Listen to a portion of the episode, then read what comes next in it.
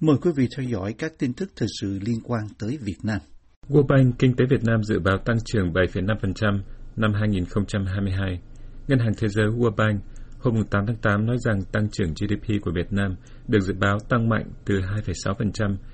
trong năm 2021 lên 7,5% trong năm 2022 và lạm phát được dự báo tăng trung bình 3,8% năm nay. Báo cáo cập nhật tình hình kinh tế Việt Nam của World Bank nhận định rằng con số tăng trưởng trên nhờ vào việc phục hồi kinh tế của Việt Nam tăng tốc trong 6 tháng vừa qua nhờ khu vực chế tạo, chế biến đứng vững và các ngành dịch vụ phục hồi mạnh mẽ. Theo World Bank, kinh tế Việt Nam tăng trưởng 5,2% trong quý 4 năm 2021, 5,1% trong quý 1 2022 và 7,7% trong quý 2 2022 khi người tiêu dùng thỏa mãn những nhu cầu dồn nén trước đó và số lượt du khách quốc tế gia tăng. Tuy nhiên, theo tổ chức tài chính này, triển vọng tích cực trên vẫn phụ thuộc vào những rủi ro đang gia tăng, đe dọa đến viễn cảnh phục hồi như tăng trưởng chậm lại hoặc lạm phát đình đốn diễn ra ở những thị trường xuất khẩu chủ lực, cú sốc giá cả hàng hóa thế giới tiếp tục diễn ra, các chuỗi cung ứng toàn cầu tiếp tục bị gián đoạn hoặc các biến chủng COVID-19 mới tiếp tục xuất hiện. Ngoài ra, theo World Bank, còn có những thách thức trong nước bao gồm thiếu hụt lao động, rủi ro lạm phát gia tăng và rủi ro cao hơn trong khu vực tài chính. Bà Caroline Turk, Giám đốc Ngân hàng Thế giới tại Việt Nam được dẫn lời nói trong báo cáo rằng để duy trì tăng trưởng kinh tế với tốc độ mong muốn, Việt Nam cần tăng năng suất ở mức 2 đến 3% mỗi năm. Kinh nghiệm quốc tế cho thấy tăng năng suất lao động chỉ có thể đạt được bằng cách đầu tư cho hệ thống giáo dục là một phần quan trọng của gói các đầu tư và cải cách cần thiết. Lực lượng lao động có năng lực cạnh tranh sẽ đem lại hiệu suất là yếu tố Việt Nam rất cần trong dài hạn, bà Thước nói theo World Bank. Tổ chức Tài chính Quốc tế cũng khuyến nghị các cấp có thẩm quyền cần chủ động ứng phó trong bối cảnh quá trình phục hồi trong nước mới chỉ bắt đầu, triển vọng về nhu cầu trên toàn cầu đang yếu đi, rủi ro lạm phát gia tăng. Liên quan đến chính sách tài khóa, World Bank cho rằng trọng tâm nên nhằm vào tập trung triển khai gói chính sách hỗ trợ phục hồi và phát triển kinh tế, đồng thời mở rộng mạng lưới an sinh xã hội có mục tiêu nhằm giúp đỡ người nghèo và những người dễ tổn thương chống đỡ tác động của cú sốc giá nhiên liệu cũng như lạm phát gia tăng. Còn trong khu vực tài chính, khuyến nghị đề ra là theo dõi chặt chẽ và tăng cường công tác báo cáo và dự phòng nợ xấu, đồng thời ban hành cơ chế xử lý tình trạng mất khả năng trả nợ. Theo World Bank, nếu rủi ro lạm phát gia tăng trở thành hiện thực khi lạm phát cơ bản tăng tốc và chỉ số giá tiêu dùng vượt quá mục tiêu 4% do chính phủ đặt ra, Ngân hàng Nhà nước Việt Nam nên sẵn sàng chuyển sang thắt chặt tiền tệ nhằm kiềm chế áp lực lạm phát bằng cách tăng lãi suất và thắt chặt cung tiền. Tổ chức phóng viên không biên giới RSF vừa lên tiếng báo động về cái chết của một nhà báo độc lập khi đang bị giam giữ ở Việt Nam và kêu gọi cộng đồng quốc tế hành động để đảm bảo sự sống còn của các nhà báo khác trong các nhà tù của quốc gia Đông Nam Á. Tổ chức phóng viên không biên giới rất tiếc thương khi biết rằng ông Đỗ Công Đương, một nhà báo công dân bị bỏ tù và vô cùng ốm yếu trong nhiều tháng, đã chết trong khi bị giam giữ vào tuần trước, RSF nói trong một tuyên bố mới được đưa ra. Nguyên nhân chính thức về cái chết của ông Đương cũng là một nhà hoạt động cho quyền đất đai. Vào ngày 2 tháng 8 vẫn chưa được công bố, nhưng ông bị nhiều chứng bệnh mà ông bị từ chối chăm sóc y tế, theo RSF, tổ chức phi chính phủ có trụ sở ở Paris của Pháp. Ông Đương bị kết án tổng cộng 8 năm tù trong hai phiên tòa riêng biệt vào năm 2018 với cáo buộc gây rối trật tự công cộng và lợi dụng các quyền tự do dân chủ. Khi qua đời, ông Đương đang thi hành án tại trại giam số 6 ở tỉnh Nghệ An.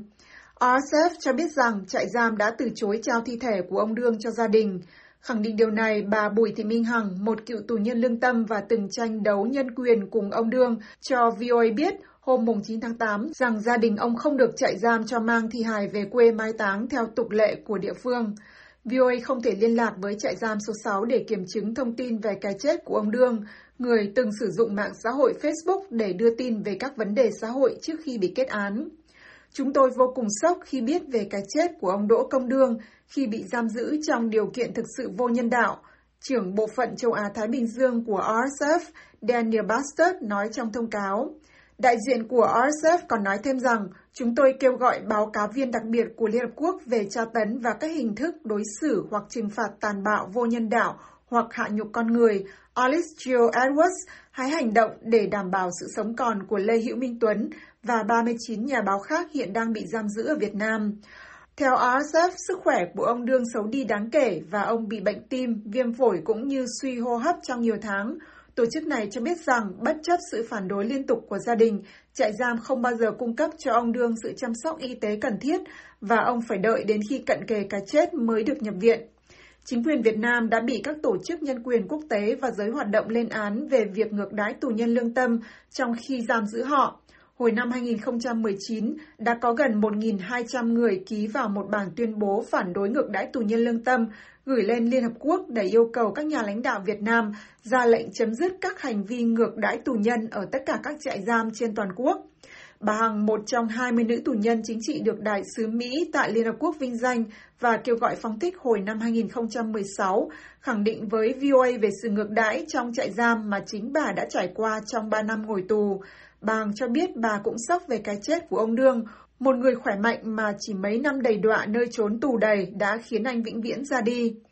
Thời gian cầm tù là thời gian họ hành hạ đầy đọa bằng mọi cách, bà Hằng nói và cho biết rằng những bản án vô nhân vô cớ với những người bất đồng chính kiến và đấu tranh bất bạo động thực chất là án tử. Trại giam số 6 nơi ông Đương bị giam giữ, cũng là nơi thầy giáo Đào Quang Thực qua đời khi đang thụ án 13 năm với cáo buộc hoạt động nhằm lật đổ chính quyền nhân dân hồi năm 2019. Gia đình ông Thực cũng bị từ chối không được đem xác người thân về an táng mà phải chôn ngay trong trại giam như trường hợp của ông Đương. Theo bà Hằng, trước đó còn có thầy giáo Đinh Đăng Định, một tù nhân lương tâm cũng tử vong trong thời gian thụ án.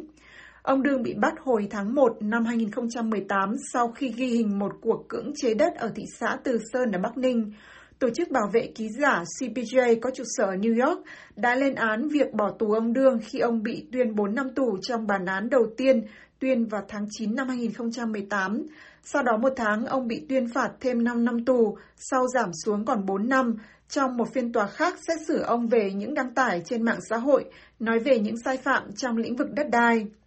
Ông Đương, cư dân tỉnh Bắc Ninh, đã sử dụng mạng xã hội để lan truyền tin tức và thông tin được ghi nhận độc lập của mình, giống như nhiều nhà báo công dân khác ở Việt Nam, theo RSF. Tổ chức này còn nói rằng là một nhà báo công dân rất năng động, ông Đương thường phát trực tiếp các video tường thuật trên trang Facebook Tiếng Dân TV về những vấn đề liên quan đến tham nhũng và việc nhà nước thu giữ đất chủ yếu đối với những thành phần dân cư thiệt thòi nhất trong xã hội. Qua việc lên tiếng về cái chết của ông Đương, RSF nói rằng họ muốn gióng lên hồi chuông cảnh báo về tình hình của 40 nhà báo và blogger khác hiện đang bị giam giữ tại Việt Nam. Tổ chức này cho biết nhiều người trong số họ bao gồm cả Lê Hữu Minh Tuấn, người bị kết án 11 năm tù vào tháng 6 năm 2020, có sức khỏe rất kém và có nguy cơ chịu chung số phận như ông Đương. Việt Nam luôn phủ nhận về cái gọi là tù nhân lương tâm và khẳng định rằng chỉ có những người phạm tội mới bị giam giữ. RSF kêu gọi cộng đồng quốc tế hành động để đảm bảo sự sống còn của các nhà báo khác đang bị giam giữ ở Việt Nam. Tổ chức này xếp Việt Nam là một trong ba nước sau Trung Quốc và Myanmar đứng đầu thế giới về việc bỏ tù các nhà báo. Mỹ nói quan hệ với cơ quan lập pháp Việt Nam là yếu tố then chốt.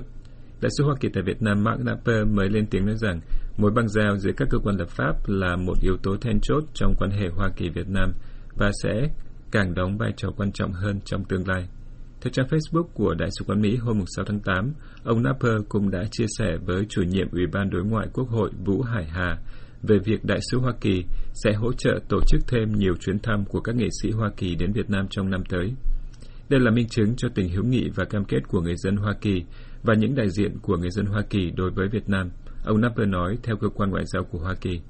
Trong một diễn biến liên quan theo cổng thông tin của Quốc hội Việt Nam, một đoàn đại biểu Ủy ban Quốc phòng và An ninh của Quốc hội do ông Lê Tấn Tới, chủ nhiệm Ủy ban Quốc phòng và An ninh làm trưởng đoàn, đã thăm và làm việc tại Hoa Kỳ và Liên Hợp Quốc cuối tháng trước. Theo trang tin này, tại các buổi gặp,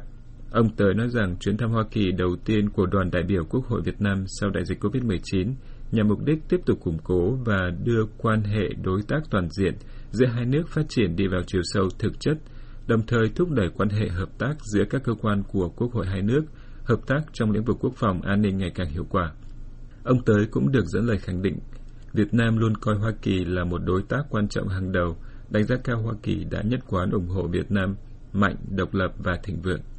Ngoài ra, theo cổng thông tin của Quốc hội Việt Nam, ông Tới nói thêm rằng Việt Nam luôn mong muốn phát triển quan hệ đối tác toàn diện với Hoa Kỳ ngày càng thực chất đi vào chiều sâu ổn định, lâu dài trên cơ sở tôn trọng, độc lập, chủ quyền toàn vẹn lãnh thổ, thể chế chính trị của nhau và từng bước nâng cấp quan hệ hai nước khi điều kiện phù hợp. Gần một tháng rưỡi sau khi một thiếu tá lái xe tông chết một nữ sinh ở Ninh Thuận, cơ quan điều tra của quân đội Việt Nam mới ra quyết định khởi tố vụ án vốn gây bão dư luận trong nước vì những dấu hiệu được cho là bao che để làm chìm xuồng vụ việc. Theo truyền thông trong nước, sau khi xem xét hồ sơ, cơ quan điều tra hình sự khu vực 3 của quân chủng phòng không không quân thuộc Bộ Quốc phòng hôm 7 tháng 8 ra quyết định khởi tố vụ án hình sự liên quan đến việc thiếu tá Hoàng Văn Minh lái xe ô tô gây tai nạn khiến nữ sinh trung học Hồ Hoàng Anh tử vong tại chỗ. Vụ việc xảy ra tại thành phố Phan Rang, Tháp Tràm ngày 28 tháng 6 khi ông Minh, một cán bộ thuộc trung đoàn 973 của quân chủng phòng không không quân, lái xe bất ngờ chuyển hướng và va chạm với xe máy của nữ sinh Hoàng Anh, một học sinh lớp 12 trường chuyên Lê Quý Đôn. Vụ va chạm khiến nữ sinh này bị hất văng vào trụ đèn trên lề đường và tử vong. Theo lao động, cơ quan điều tra hình sự khu vực 3 đã tiếp nhận tin báo về tội phạm của cơ quan cảnh sát điều tra công an thành phố Phan Rang Tháp Chàm để điều tra dấu hiệu tội phạm trong vụ tai nạn. Điều tra ban đầu xác định rằng ông Minh sử dụng điện thoại khi lái ô tô và chuyển hướng không an toàn, thiếu quan sát, vi phạm luật giao thông, dẫn tới vụ tai nạn. Trước đó vào ngày 2 tháng 8, Phó trưởng công an thành phố Phan Rang Tháp tràm Hà Công Sơn cho biết trong một buổi họp báo rằng nữ sinh Hoàng Anh đã đi đúng làn đường cùng tốc độ cho phép và hành vi của ông Minh đã đủ cơ sở để khởi tố vụ án.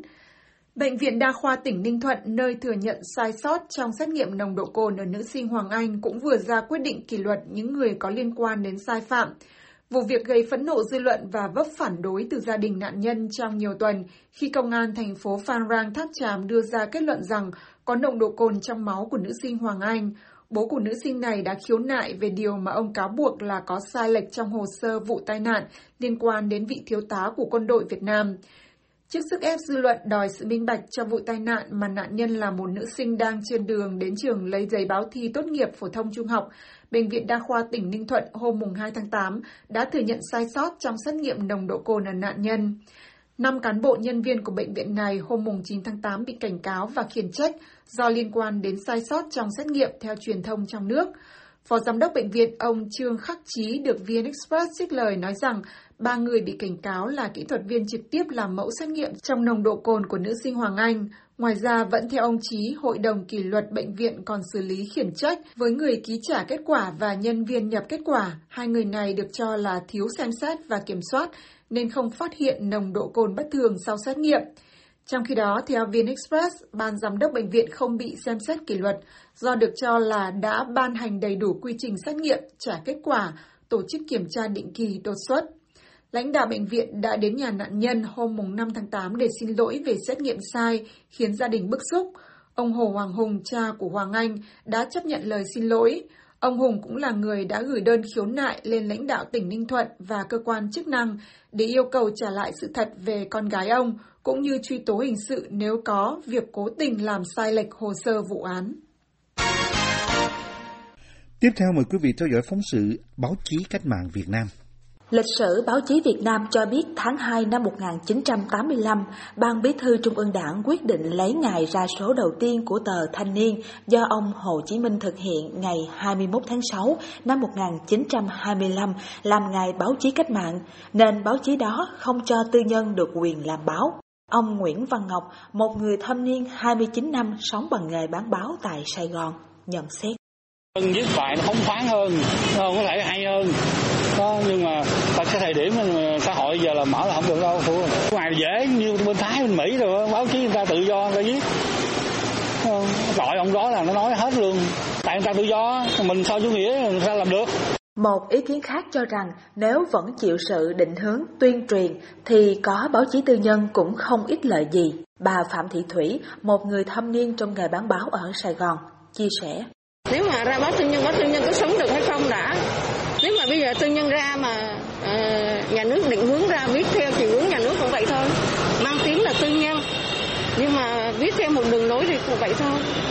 Viết theo đường lối là cách nói gọn của báo chí nhà nước đều phải tuân thủ theo định hướng tuyên truyền chung được cơ quan tuyên giáo đảng yêu cầu, dẫn đến báo chí đa phần được gọi là phản ánh một chiều tin tức và nhiều tòa soạn phải tìm cách uyển chuyển để có thể đa chiều hơn trong tác nghiệp. Ông Nguyễn Hùng, một cán bộ hưu trí, thẳng thắn nhận xét. Ngày nào tôi cũng mua hai tờ báo, báo tuổi trẻ với báo thanh niên là hai tờ tôi thích coi. Mà ngoài ra ở ủy ban phường nó còn phát tôi báo sài gòn giải phóng nữa cho miễn phí. Nó nói à, tôi là gia đình chính sách gia đình cách mạng mà thật sự là đúng như vậy. Nhưng mà tôi không thích tôi nói báo này nhiều khi nó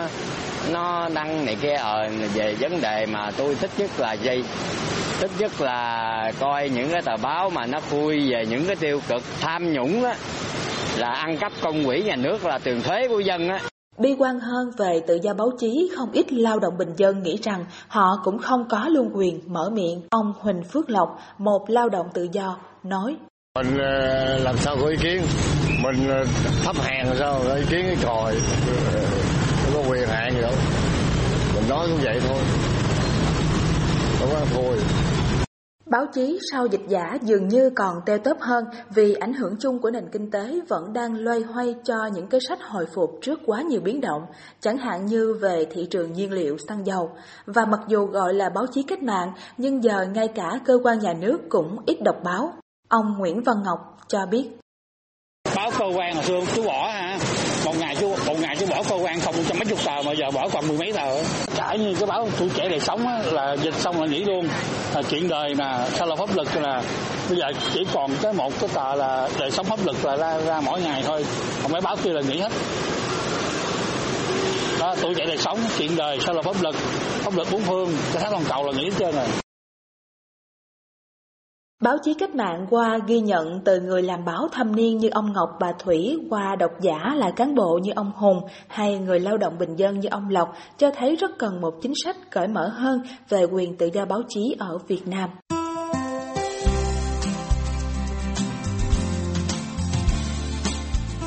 Buổi phát thanh Việt ngữ buổi sáng của đài VOA xin được kết thúc tại đây.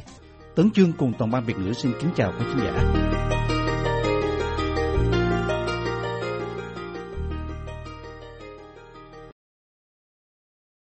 This program has come to you from the Voice of America, Washington.